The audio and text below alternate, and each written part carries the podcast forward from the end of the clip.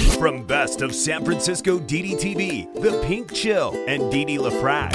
Hey, I've only lived in San Francisco for 30 something years. What do I know about it? San Liberals? They're sadistic progressives. Francisco. This city is Junkies Incorporated. It's the junkie apocalypse. Damn. This ain't your phony soy boy San Francisco. This is the San Francisco Dam Zone. San Francisco Dam is a solo psychodramatic performance art storytelling podcasting platform.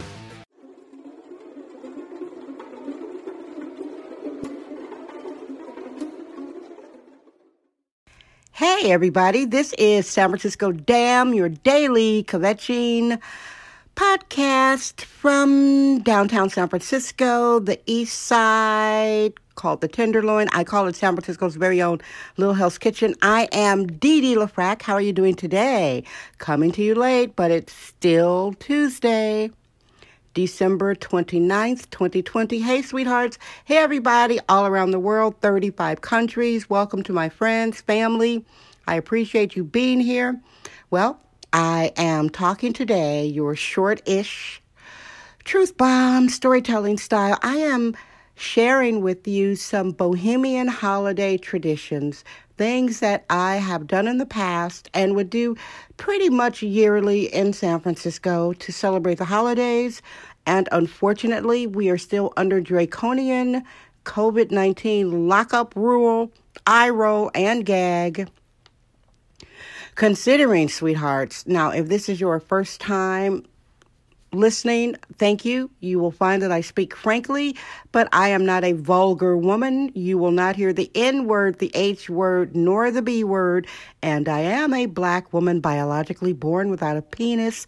So, let's get started, and I'll tell you how I have celebrated the holidays here in San Francisco as a sexist, womanist bohemian. San Francisco Dam Daily Truth Bombs. Namby-pamby permission necessary. I love to dance and walk. I think I like walking better than dancing. I'm I'm a free-form new wave dancer.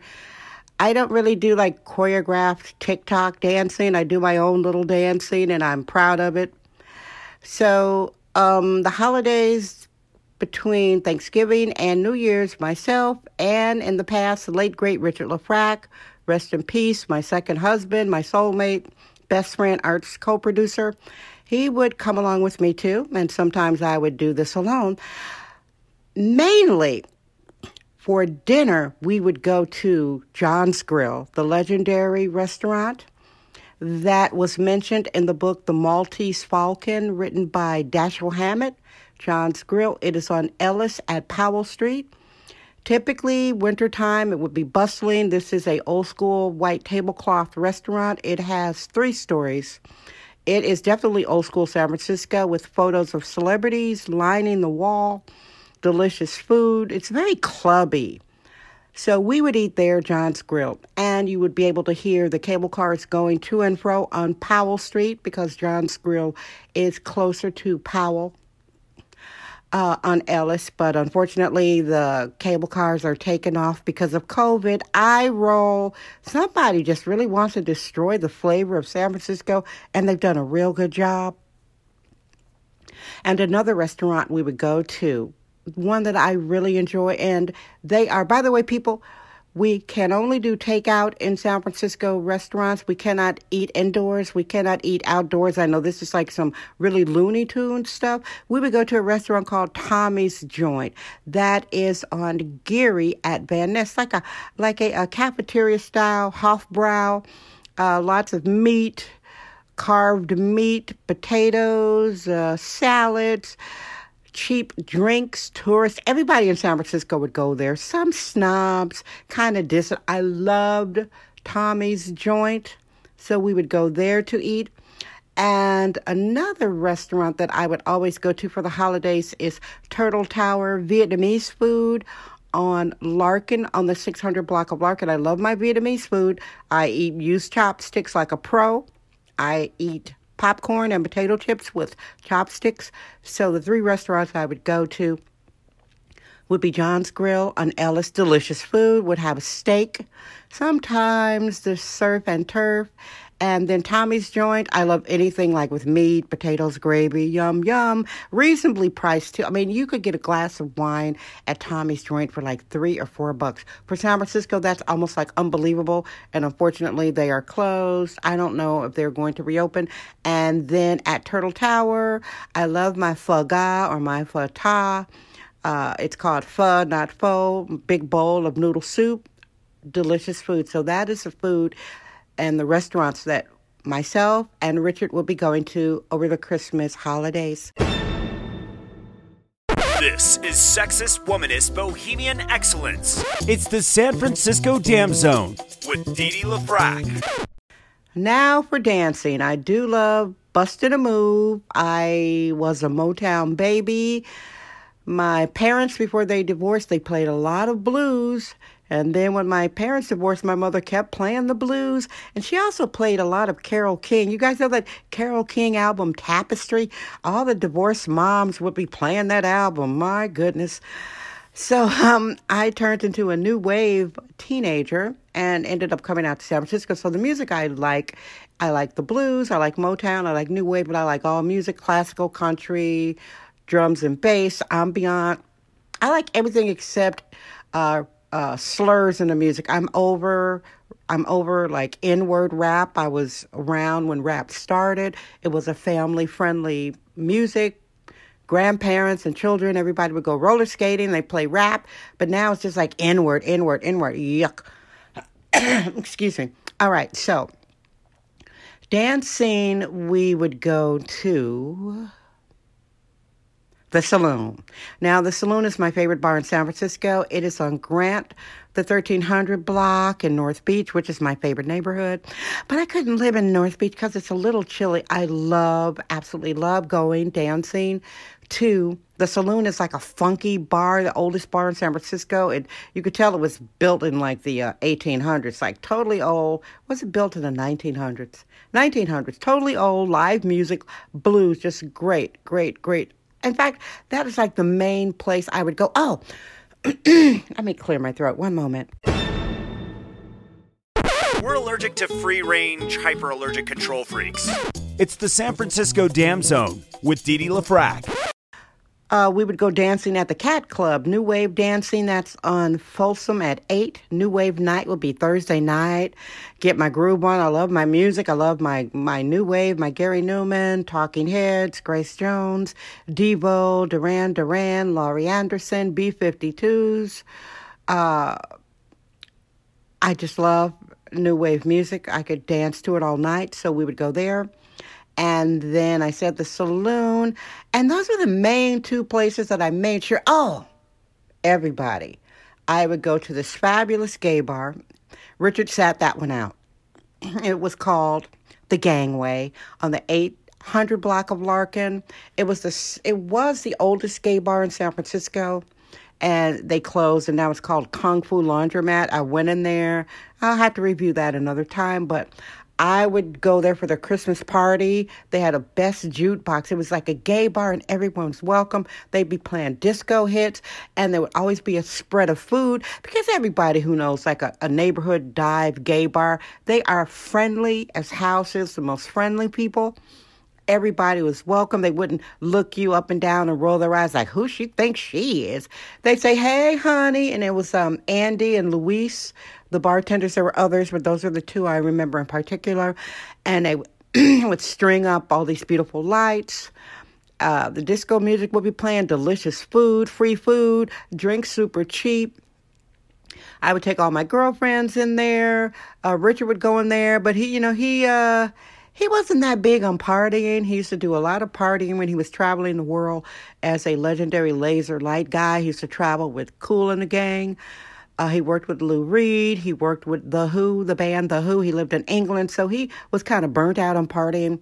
And I loved going to the gangway. I love a gay dive bar so much, and I miss it. So the gangway the saloon and the cat club is I would make sure to go to those places during my bohemian holiday travels in the city. It's the San Francisco Dam Zone with Dee Dee LaFrac.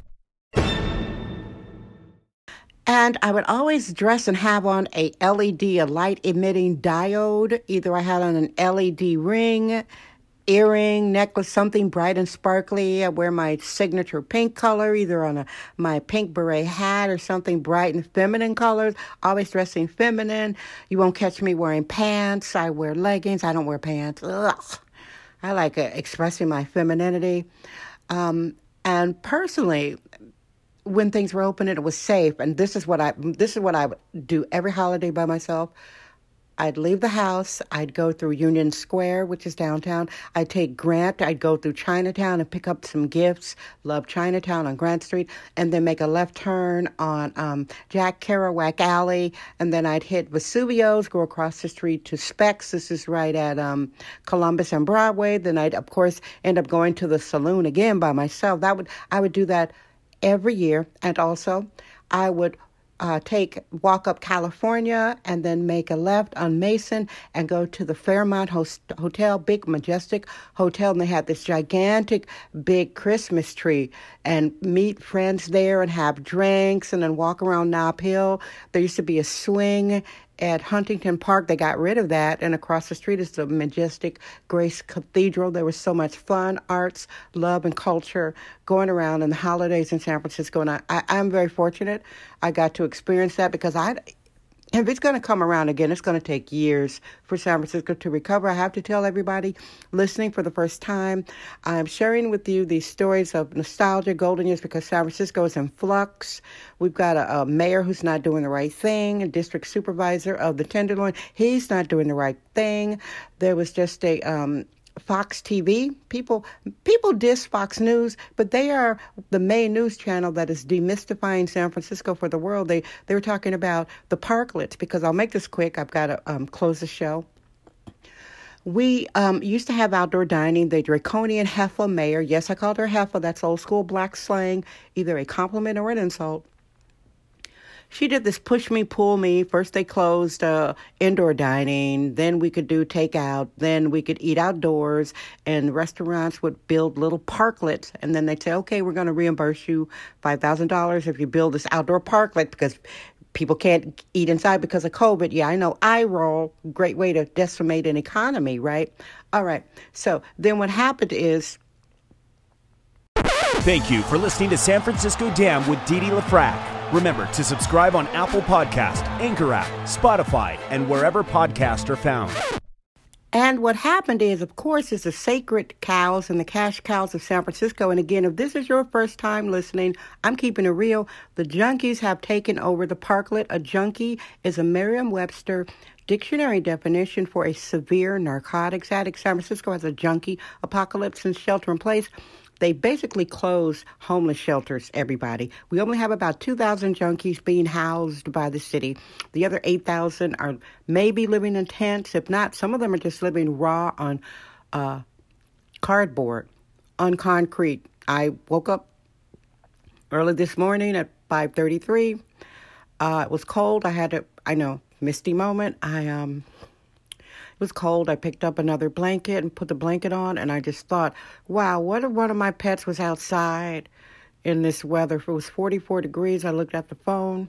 I screenshot that. I said, what if my pet was um, living on concrete or in a tent? This is a pet with fur. And I got teary and I started crying, thinking about there are actual people. Because personally, I don't like junkies. They're rude to me, they're destructive. I see them as demonic. This is me, how they behave. They don't need to be allowed to live on the streets. The point I'm making is the city has allowed the junkies to destroy the parklets, and Fox News covered that. They covered the phenomenon of San Francisco has just closed outdoor dining while all of these great restaurant owners built the parklets and the junkies are taking over the parklets. And what do junkies do? These uh, people basically San Francisco is used as a um, open air homeless shelter. San Francisco is an open air lunatic asylum. All right. We've got a junkie apocalypse. There are many antisocial behaviors. So Fox News demystified San Francisco today. And I say bravo to them. And I really feel sorry for restaurant owners. Uh, we had uh, 4,000 restaurants. That's uh, one restaurant for every 20 citizens. Now I think we've lost maybe 60% of them. And, you know, at the end of this year, the beginning of next year, we probably will only have about 30% of the restaurants that we have. So the foodie culture in San Francisco is over. Uh, the uh, sacred cows are the junkies, the narcotics addicts are running around tearing things up. We've got a drug dealing apocalyptic slum in the Tenderloin. Yes, we do, people. If I'm making any of this up, my name is Britney Spears. And again, I appreciate you listening. This is a psychodramatic storytelling convention. I love you. Guess what? I'm Dee Dee LaFrac. I trust my vibe. San Francisco Dam. That's today's episode of the San Francisco Dam Podcast with sexist womanist bohemian Didi LaFrac. Remember to join us tomorrow for another episode. This podcast is brought to you by our sponsors. Head over to sanfranciscodam.com for more sponsorship information. Thank you for subscribing and listening.